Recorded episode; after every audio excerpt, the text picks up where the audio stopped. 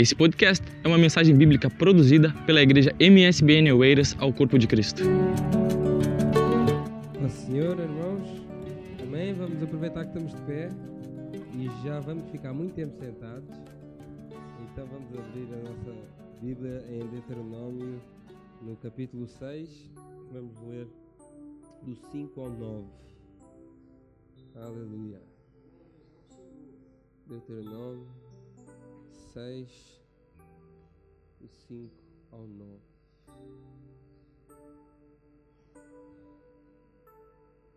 Começa aqui com um texto muito conhecido. Todos acharam? Quem não achou, que o, o, a tela ajuda. E a palavra do Senhor diz o seguinte: amarás, pois, o Senhor teu Deus de todo o teu coração, de toda a tua alma e de todo o teu poder. E estas palavras que hoje te ordeno estarão no teu coração, e as intimarás aos te, a teus filhos, e delas falarás assentado em tua casa, andando pelo caminho, deitando-te, levantando-te. Também as atarás por sinal na tua mão, e te serão por testeiras entre os teus olhos, e as escreverás nos umbrais de tua casa e nas tuas portas. Amém? Os irmãos podem se sentar.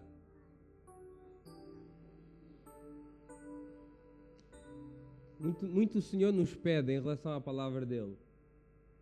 Muito o Senhor nos pede em relação ao zelo e à preocupação pelo estudo da palavra dele. Estamos num culto de missões e ninguém é missionário se não estudar a palavra do Senhor. Né? Ninguém é missionário, ninguém fala de Jesus, ninguém fala de Deus, se não estudar a palavra do Senhor. Nós vimos ali um, um, um vídeo lindíssimo de uma zona muito carente, e às vezes achamos que as missões é só ali, né?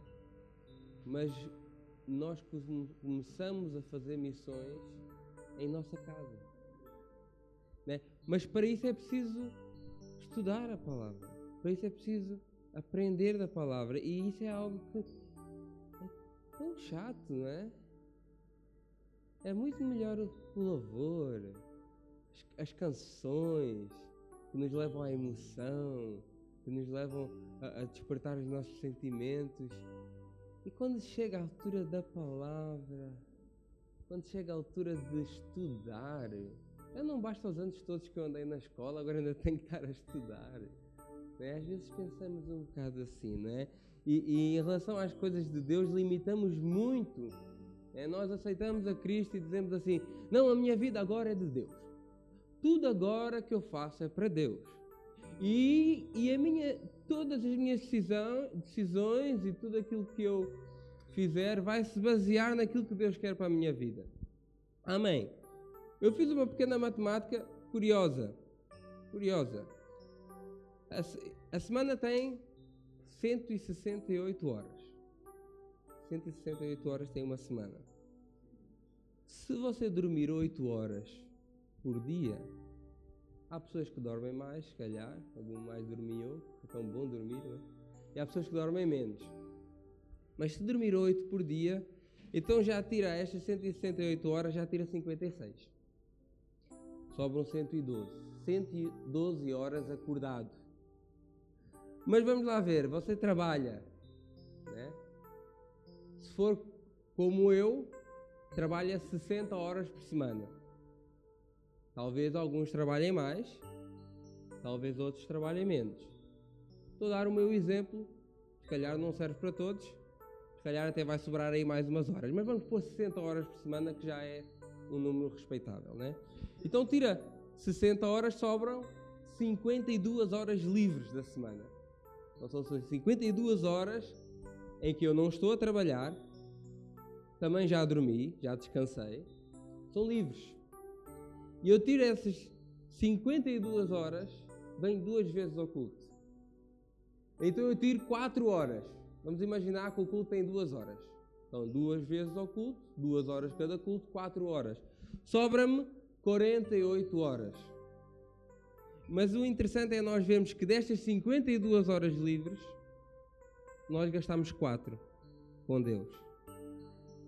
Agora tu dizes-me assim, ah, meu irmão, mas eu tenho o meu momento devocional, eu tenho o meu... Amém, se você tem, é um entre muitos, é entre poucos, infelizmente. Infelizmente é um entre poucos. Eu estou a dizer que você vem quatro, vem quatro horas por semana ou passa quatro horas por semana num culto, se calhar você só vem a uma. Mas vamos pôr aqui uma média por alto. Se você vem quatro vezes por quatro horas por semana a um culto, ou que você venha uma, uma vez, que são duas horas, e depois tem algum devocional em casa que se calhar vai dar essas outras, outras duas horas do outro culto, você usou para Deus uma percentagem muito pequena de sete vírgula sete por cento. Vocês já viram o tão pouco que nós nos dedicamos a Deus? Se bem que, salvo algumas pessoas que têm o seu momento devocional em casa, que são a minoria. Nós sabemos que são poucas. Eu falo por mim. Eu tive tanto tempo na igreja e eu só vinha à igreja e só aquilo que eu aprendia na igreja que era válido para mim, porque o resto em casa eu, eu não fazia, fazia outras coisas. Fazia outras coisas e as pessoas sabem que em casa há sempre muitas outras coisas para nos desviar a atenção.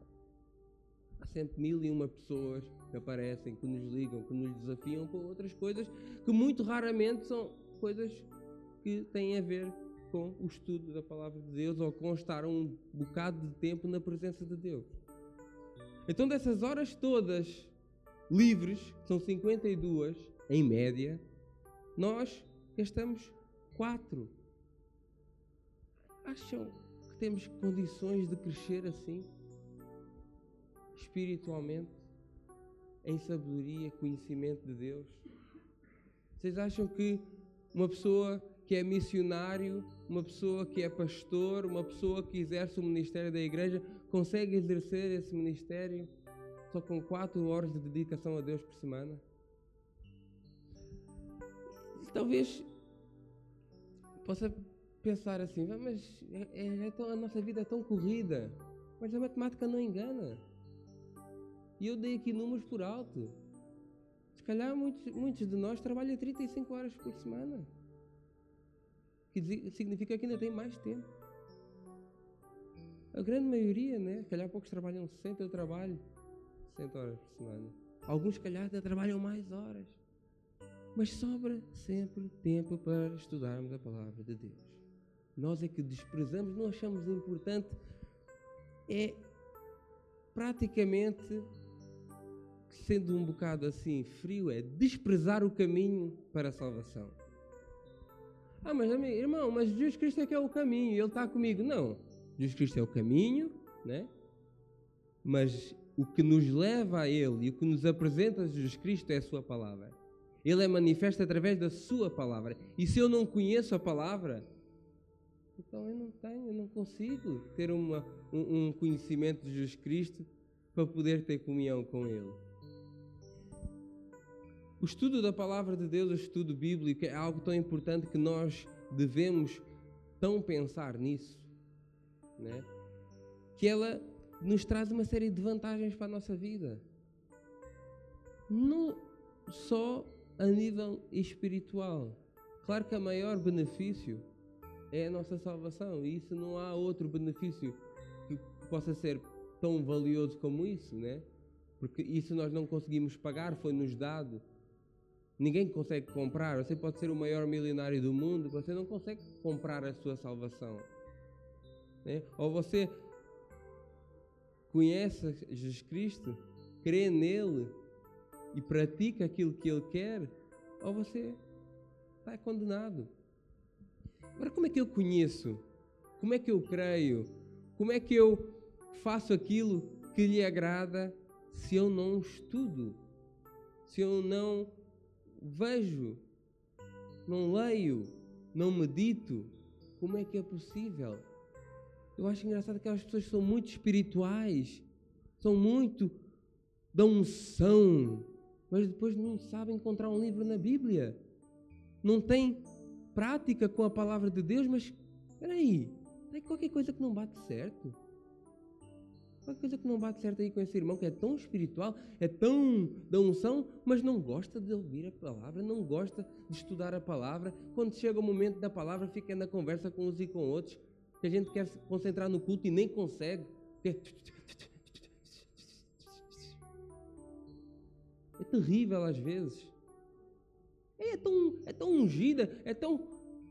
mas não consegue prestar atenção à palavra de Deus, porque é algo que não lhe interessa. Mas quando é o louvor, uh, derrama lágrimas. Qualquer coisa aqui que não bate certo com essas pessoas. Né? O estudo da palavra de Deus, ele, ele é, é a única coisa que nos leva a ter uma fé salvadora em Jesus Cristo. Mas que é isso que eu não estou a perceber bem isso aí, mas tem, tem diferentes tipos de fé, é? Podem se perguntar, mas há diferentes tipos de fé, fé salvadora, fé, mas que é isso? Realmente há diferentes tipos de fé. Nós vivemos num país em que oitenta por cento das pessoas se dizem católicas, ou seja, são cristãs, né? E toda a gente diz assim, ai meu Deus, e toda a gente diz assim, se Deus quiser, né? E toda a gente diz, ai minha Nossa Senhora, é fé. Mas essa fé vai levar as pessoas a algum lado? Ela vai ser salva por essa fé? É uma fé. Uma fé. Ela crê porque foi criada com essa crença, a acreditar nisso. Mas ela não busca, ela não sabe o que é que Jesus Cristo fez por ela. Ela não sabe porque é que Jesus Cristo fez por ela o que fez. Porque é que ele tinha que fazer? Não sabe nada disso. Não sabe que Jesus Cristo é o Filho de Deus, o único que nos pode salvar, que só através dele nós temos acesso a Deus. Não sabe, mas sabe que existe Deus, acredita em Deus, tem uma fé. Mas essa fé vai lhe salvar? Não. Se ela não reconhecer Jesus Cristo como Senhor, Salvador da sua vida, crer que é um pecador, precisa de mudar. Precisa de mudar de mente. A palavra arrependimento vem disso. Mudar de mente. Se ela, se ela não tomar essa atitude, ela não vai ser salva. Ainda que tenha fé que existe Deus. Olha, tem um, um texto interessante, Tiago dois, dezanove, que diz assim, olha, tu crês que há só um Deus? É uma pergunta. Fazes muito bem, porque também os demónios o creem e estremecem. Acreditaram em Deus, até o diabo acredita. Os demónios acreditam. Isso vai salvá-los? Não. Estão condenados. Agora, nós temos, às vezes, essa fé e, e as pessoas têm essa fé e acham que são boas pessoas e que ser uma boa pessoa basta. Ser uma boa, um bonzinho, ajudar a velhinha a passar a rua... Né? Isso é tudo muito bom, é tudo muito preciso. O cristão, ou seja, a fé em Cristo, a fé genuína, a fé verdadeira, a, a fé que traz a salvação, ela é acompanhada por estas ações, mas estas ações por si só não demonstram a fé verdadeira em Jesus Cristo. Mas a fé verdadeira em Jesus Cristo, ela se reflete nessas ações.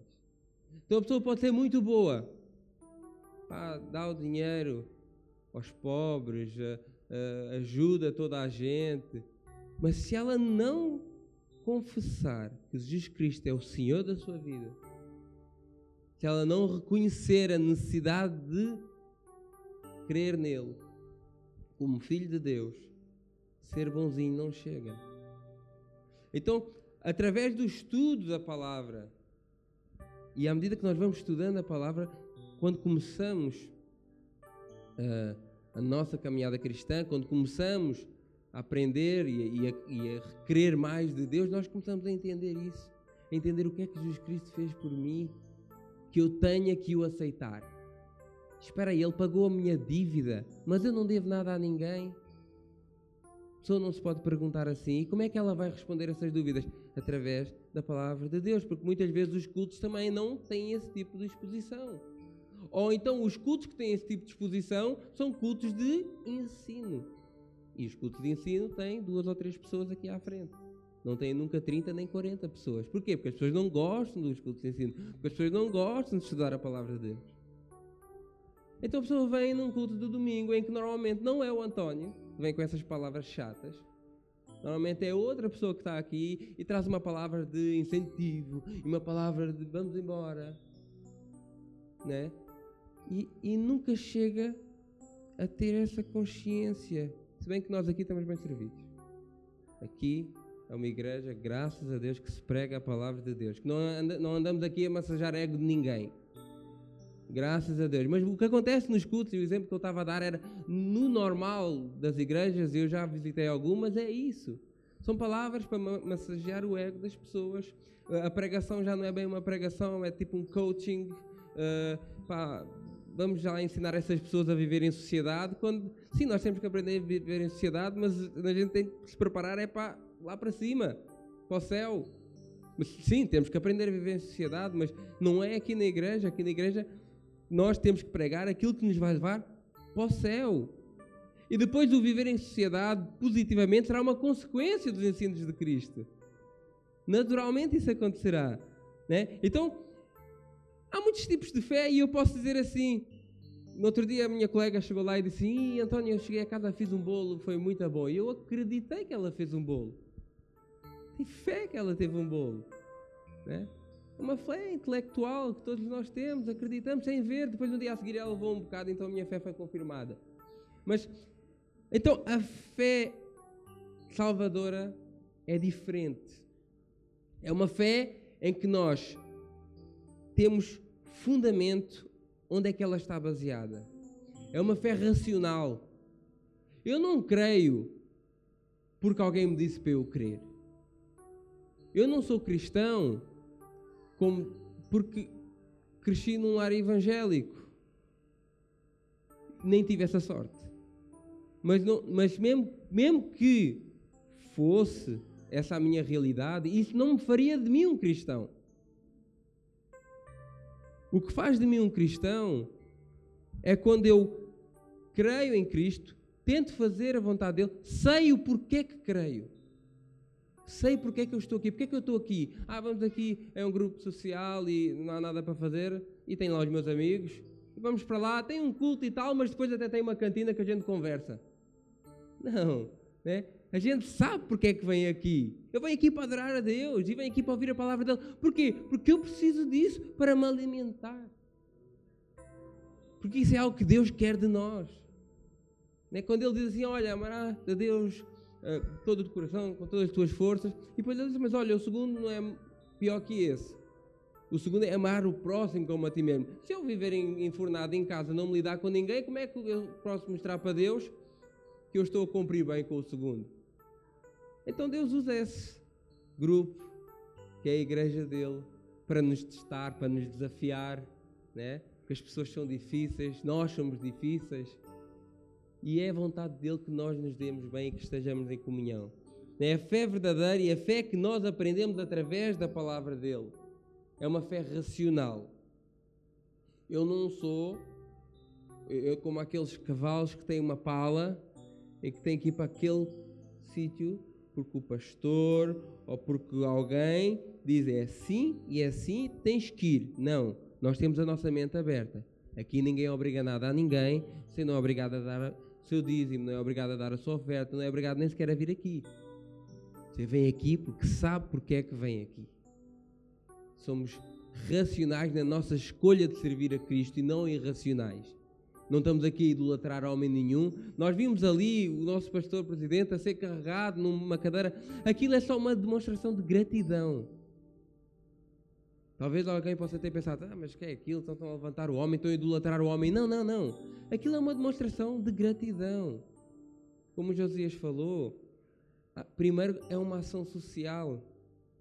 É um trabalho social.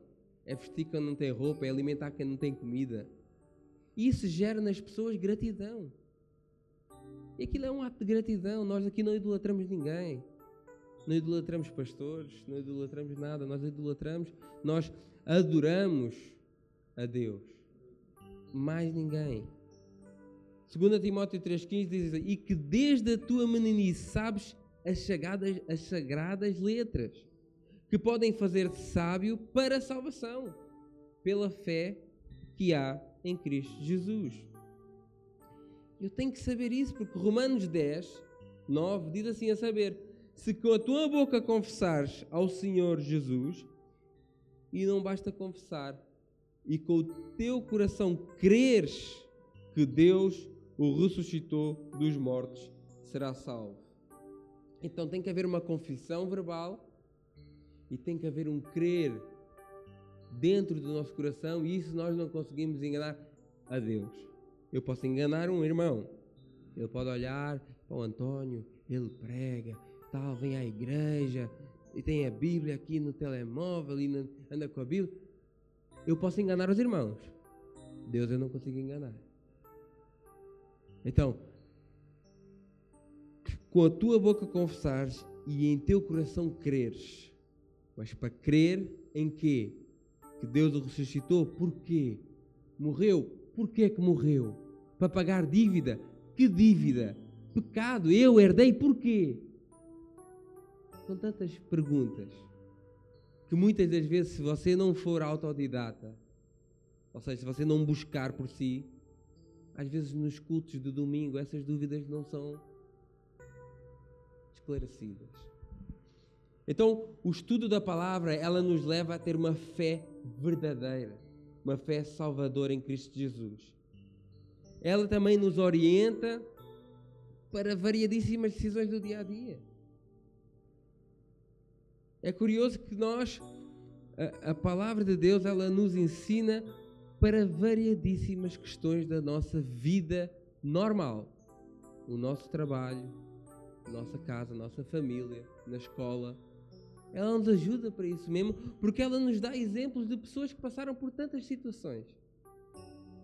Né? Segundo Timóteo três, do dezasseis ao dezassete, diz, olha, toda a Escritura divinamente inspirada é proveitosa para ensinar, para redarguir, para corrigir, para instruir em justiça, para que o homem de Deus seja perfeito e perfeitamente instruído em toda a boa obra. Josué um, oito também diz assim, olha, não se aparte da tua boca o livro desta lei, antes medita nele de dia e de noite, para fazeres cuidado tudo quanto nele está escrito. Porque então farás prosperar o teu caminho e prudentemente te conduzirás. Olha aqui uma, uma, uma chave aqui para a prosperidade. A palavra de Deus. Eu não estou a pregar aqui nenhuma teologia da prosperidade. A palavra de Deus é que diz, quer ser próspero? Tudo a palavra. Aqui. A palavra é mentirosa? Não creio nisso. Então, às vezes temos tantas coisas que quer ser próspero. Quer... Aqui. A palavra nos ensina a prosperidade nem sempre é financeira. Uma pessoa que é feliz com aquilo que faz, sendo realizada, é uma pessoa próspera. Ainda que às vezes possa ter poucos recursos. É uma pessoa próspera. A palavra nos ensina a estar bem com pouco, a estar bem com muito, em tudo estarmos satisfeitos. Né? Então, ela nos orienta para todas as situações do dia a dia, porque nela nós temos exemplo de tudo. Você está a passar muitas dificuldades na sua vida, olha, olha para Jó, leia Jó, inspire-se em Jó. Ela, Jó vai-lhe mostrar como é que deve passar por essas dificuldades. Se está com, com falta de humildade, veja Davi, por exemplo. Já era rei, mas não tinha dificuldades, já, era, já tinha sido ungido rei por Deus, mas não tinha dificuldades em levar o lanche aos seus irmãos. Ou irem servir ao, ao, ao rei, tocar a harpinha, né? Tem falta de coragem. Davi também, sendo pequenino, enfrentou o gigante. Porquê? Porque o maior era o que estava com ele. Né? Então, a gente vê, tem falta de fé. Não preciso nem falar, né? Abraão. Ele deu o seu filho porque ele, a fé dele é que eu vou dar, ele ressuscita. É fé, era assim. Falta de amor. Jesus Cristo não tinha que fazer o que fez e fez por nós. Não tinha que sofrer o que sofreu e sofreu por nós. Então, a palavra, ela nos mostra como agir nas situações do dia a dia. Há um filme, eu já falei isso aqui muitas vezes, há um filme tão bom que é Em Seu Lugar, O Que Fazia Jesus, né? Às vezes paramos em certas situações e pensamos assim, o que é que Jesus faria nessa situação? Mas se você não conhece Jesus Cristo, nem vale a pena pensar assim.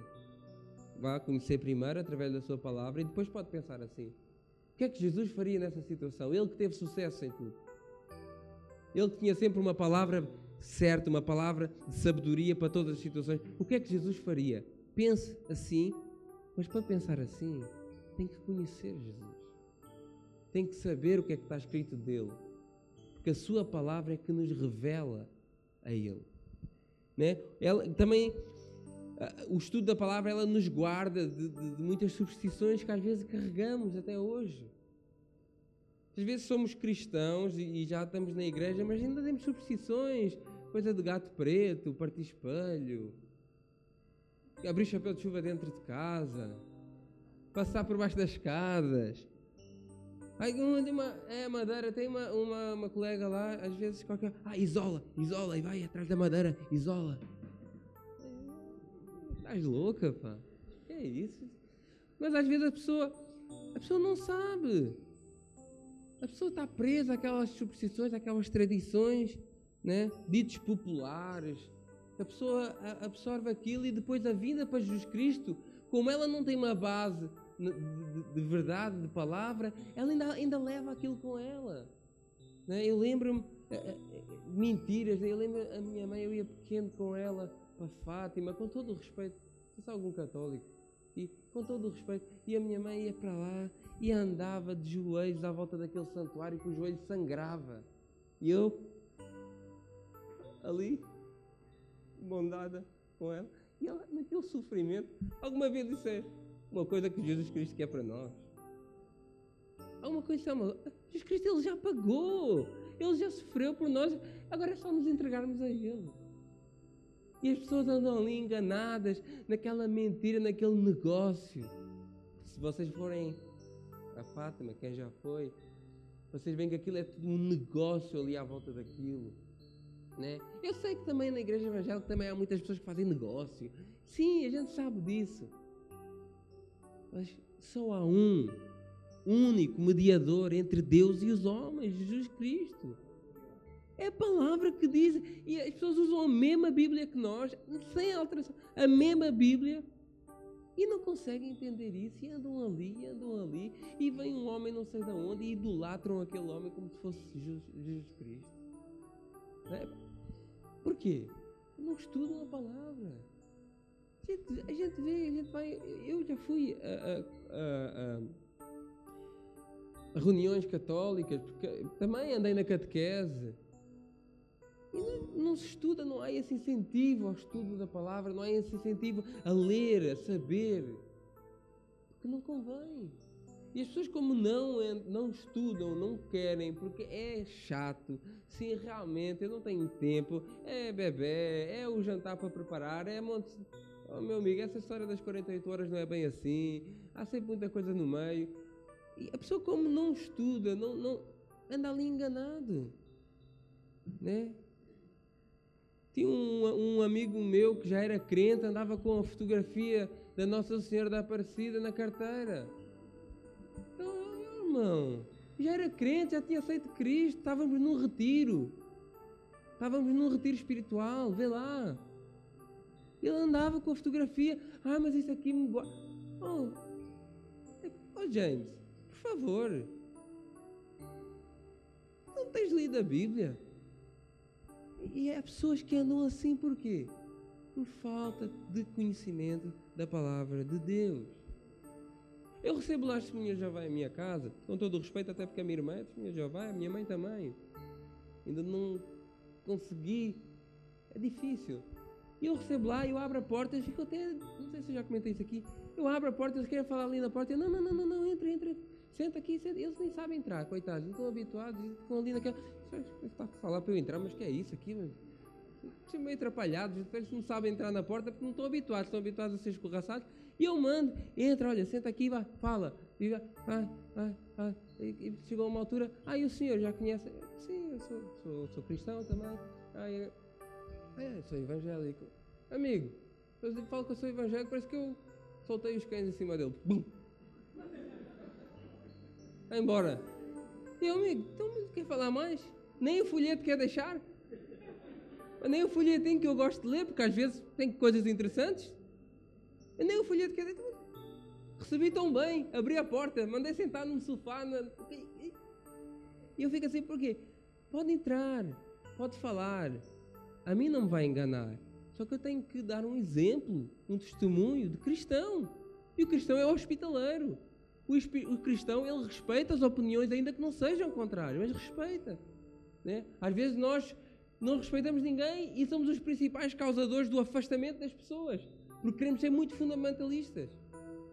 Não, temos que respeitar sim as pessoas que não querem. Porque se fosse para ser tudo obrigado, Jesus Cristo tinha carregado, Deus tinha carregado lá no botão, ó, pumba, não há livre-arbítrio para ninguém, todo mundo vai ser salvo. Não é desejo dele que todos fossem salvos. Diz lá na palavra, né? Desejo de Deus é que todos sejam salvos. Então, mas se é desejo de Deus que todos sejam salvos, porque é que ele não salva logo toda a gente? Não é todo poderoso, omnipotente, omnipresente, omnisciente? Não faz isso porque ele é justo. Como ele é justo, tem que ser um auto voluntário da pessoa. A pessoa tem que crer isso, porque aí é genuíno. Nós não somos robôs. Deus não quer robôs a adorar só por adorar, porque alguém disse para adorar. Não, Deus quer pessoas racionais que o adorem em espírito e em verdade. Mas se nós adoramos algo que não conhecemos, fica meio estranho. Como é que eu defendo a minha fé? Se a pessoa vem com duas ou três perguntinhas assim mais afiadas, e eu já fico assim na dúvida. Hum, e a pessoa fica assim, é, estás a vacilar aí. Mano. Então, tanta certeza, tanta teu Deus, e não sabes, não sabes defender aquilo que tu acreditas, que até é vergonhoso para nós. E a palavra diz que nós temos que estar sempre aptos para responder com mansidão a razão da nossa fé. Como assim não, não é discutir. Às vezes há vontade de discutir. Não vale a pena, isso é como tudo, é como a política, não vale a pena discutir. Se tu é de esquerda, é de esquerda, é de direita, é de direita, meu amigo. Isso aí não vale a pena. Pessoas que querem, pessoas que não querem. E o estudo da palavra de Deus, ele nos dá esses benefícios de não sermos enganados, de não cairmos em mentiras, de não cairmos em cegueira espiritual. Porque às vezes a pessoa até vem à igreja e tal, até estuda, mas depois abandona, esfria, cai uma cegueira ali que já ninguém consegue abrir os olhos. Né? E em Hebreus fala que muitas pessoas que já provaram do Espírito Santo, muitas pessoas que já foram usadas por Deus, muitas pessoas que já participaram dos benefícios da salvação, que nunca mais conseguirão atingi-la, devido à cegueira espiritual. Então não pense que eu estou aqui a pregar hoje, ou outro fulano que está a ministrar louvor, ou outro que está a dirigir uma congregação, que essa pessoa um dia, se não cuidar, não possa também cair e se afastar e cair em cegueira. Né? E, e como a palavra diz, o Deus desse século cegou o entendimento. E às vezes há pessoas que a gente pensa assim, mas a gente fala, a gente diz, a gente mostra e ele não consegue ver.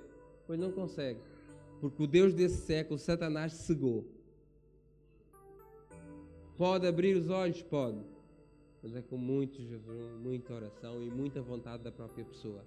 Atenção, você vai salvar a si, garantidamente, se você quiser. Mas salvar o próximo, é ele que tem que lutar por isso. Eu posso me salvar a mim e fazer todos os possíveis para salvar, para levar, ou para ensinar as pessoas de minha casa, a minha família, A, a, a praticarem aquilo que a Bíblia diz. Mas eu não posso obrigar ninguém. Eu não posso uh, salvar o outro. A salvação é uma coisa que é individual. E muitas vezes caímos, as pessoas caem em cegueira por causa disso. Né? Apocalipse um três diz, bem-aventurado aquele que lê e os que ouvem a palavra dessa profecia e guardam as coisas que nelas estão escritas, porque o tempo está próximo. Todo aquele, pois, Mateus sete, todo aquele, pois, que escuta essas minhas palavras e as pratica, assemelho-ei ao homem prudente, que edificou a sua casa sobre a rocha.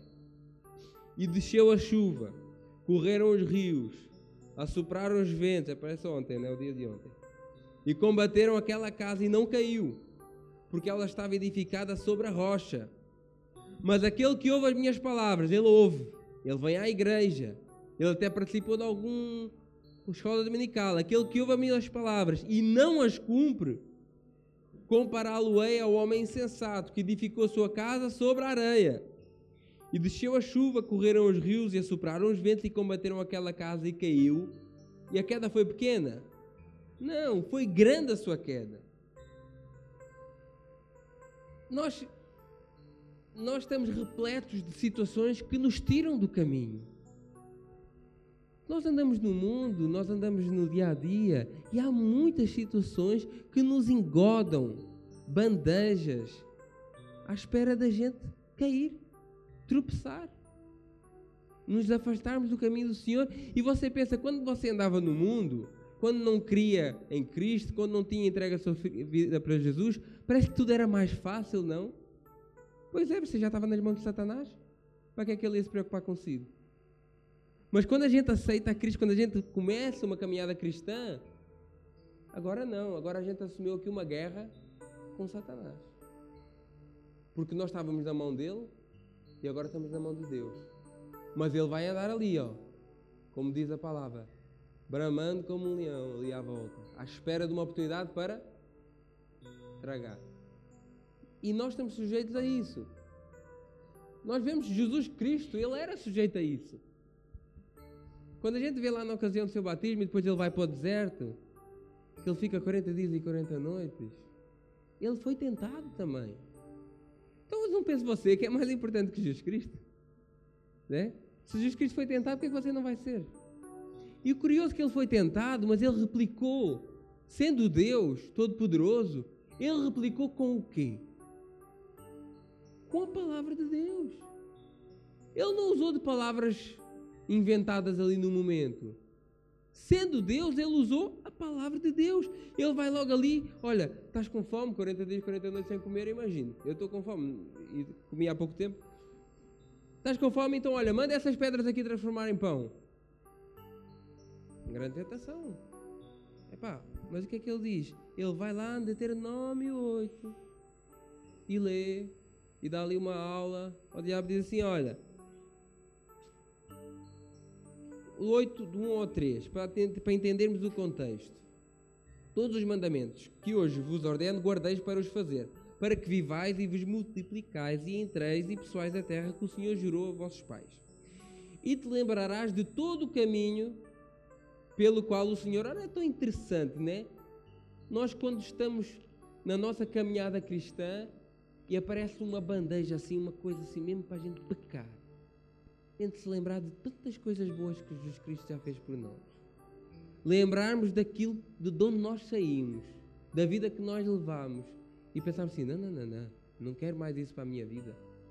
Então ele continua, e lembrarás todo o caminho pelo qual o Senhor teu servo te guiou no deserto estes quarenta anos, para te humilhar, para te tentar, para saber o que estava no teu coração, se guardarias os seus mandamentos ou não. E te humilhou e te deixou ter fome e te sustentou com o maná, que tu não conheceste, nem os teus pais o conheceram, para te dar a entender, e o foco que Jesus Cristo disse foi, para te dar a entender, que o homem não viverá só de pão, mas toda a palavra que sai da boca do Senhor, isso sim viverá o homem.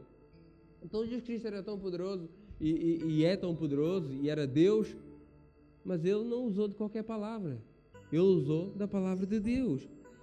Quando ele chega ali, e diz assim, olha, joga-te daqui, e o diabo diz a ele, joga-te daqui, e ele dará ordem aos seus anjos para te guardar.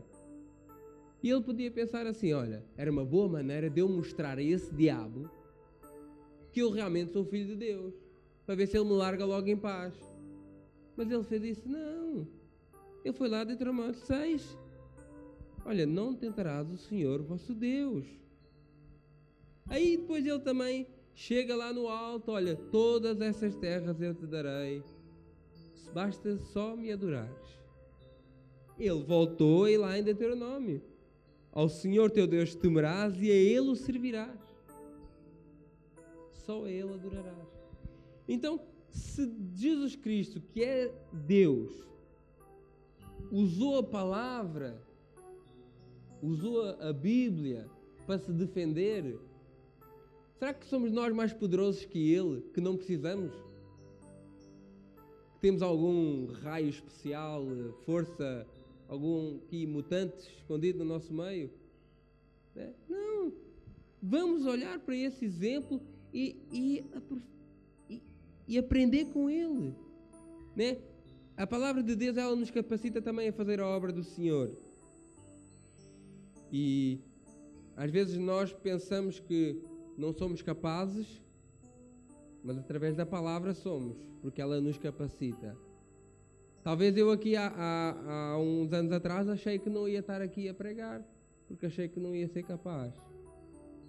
Mas hoje em dia tenho dificuldade em parar,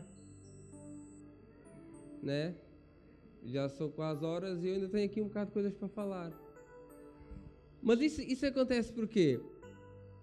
É porque quando nós meditamos na palavra, ela vai selecionando aquilo que nós vamos fazer.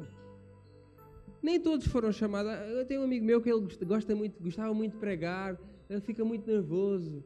E eu disse, não, irmão, calma, talvez, talvez a sua vocação é para outra coisa. Deus não faz exceção de pessoas para salvação, mas faz para ministério. Talvez você seja um cantor, você seja um abençoador, você seja um, um, um intercessor. Mas a palavra de Deus, ela nos capacita a isso. E Deus, Ele vai usar cada um de nós dentro das características que nós já temos. E uma altura que eu, que eu pregava, eu pensava assim, não, olha, eu vi o Cláudio Duarte, achava tanta piada, vi o Silas Malafaia, super entendida, eu quero, ser, quero pregar como essa gente aí, né? Eu tenho que imitar. Não! Deixa Deus te usar da maneira que tu és, né? Se tu não tens um estilo, Deus vai te dar o teu estilo próprio. Então, não, não vale a pena a gente estar a espelhar-se no outro, querer fazer igual, não. Deus, através da tua meditação, da tua busca, Ele vai te direcionar o que é que Ele quer que tu faças na obra dEle, e há trabalho para toda a gente. Todos nós temos algo para fazer aqui dentro. Né? dois Coríntios três, do quatro ao cinco, diz, é por Cristo que temos tal confiança em Deus. Não que sejamos capazes, por nós, de pensar alguma coisa, como de nós mesmos, mas a nossa capacidade vem de Deus. Eu sou só uma palhinha. E o que passa no meio da palhinha é que é importante. E quando acaba o sumo, a palhinha vai para o lixo. O que passa no meio dela é que é importante. Não sou eu, não é o pastor, não é a irmã, não é o irmão. É o que passa no meio de nós, do Espírito Santo, que opera através de nós. Eu, quando eu estava aqui, é tão curioso essa palavra, fala, eu quando sou, tenho essas oportunidades, fala tanto comigo, e é uma, um poder que a palavra tem, é uma espada de dois gumes. O que é que isso significa? Ela corta dos dois lados, tem lâmina dos dois lados. Normalmente uma faca tem só uma lâmina de um lado e depois tem as costas da faca. Mas a palavra de Deus não é assim, ela tem lâmina de um lado e lâmina do outro, porque ela tanto corta para lá, como ela corta para cá. E, e, e é esse, esse trabalhar de Deus e esse ouvir do Evangelho e do estudo do, da Bíblia que nos faz evoluir e nos faz entender o que é que Deus quer de mim na sua obra. Agora a gente fala assim, ah, eu quero que Deus me use, eu quero que Deus faça... Com... Quer, quer mesmo. Então vá para a palavra de Deus e Ele vai te mostrar aonde. Esse dom que Ele te deu, Ele vai sobressair de alguma maneira. Pode ser cantar, pode ser estar aqui a tocar um instrumento, pode ser ministrar, pode ser dirigir um culto, pode ser ajudar, pode ser estar na portaria, pode ser estar a lavar. Uma vez, houve uma altura que eu lavei a igreja, antigamente nós fazíamos isso, e, e, e era um momento, parece que eu adorava mais a Deus. Ninguém estava-me a ver, ninguém sabia que eu estava a fazer aquilo, eu não estava a mostrar para ninguém, eu estava ali nos azulejos e tal, e eu sentia mesmo, olha, agora sim eu estou a adorar a Deus verdadeiramente, porque ninguém está a ver. É genuíno, não é para ninguém mostrar, é como eu já disse. Eu posso estar aqui e fazer um grande teatro para vocês. Mas, se Deus sabe o que é que está aqui no meu interior,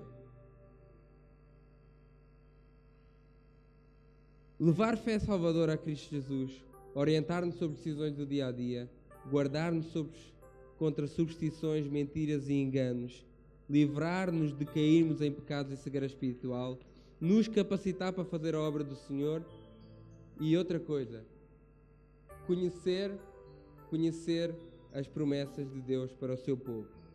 Nós temos que ter um incentivo, né? Deus também nos incentiva. Então, faz a minha vontade que Ele tem o melhor para nós no final. Mas eu só sei disso se eu estudar aquilo que Ele tem para mim. Amém? Este foi mais um podcast produzido pela Igreja M S B N ao Corpo de Cristo.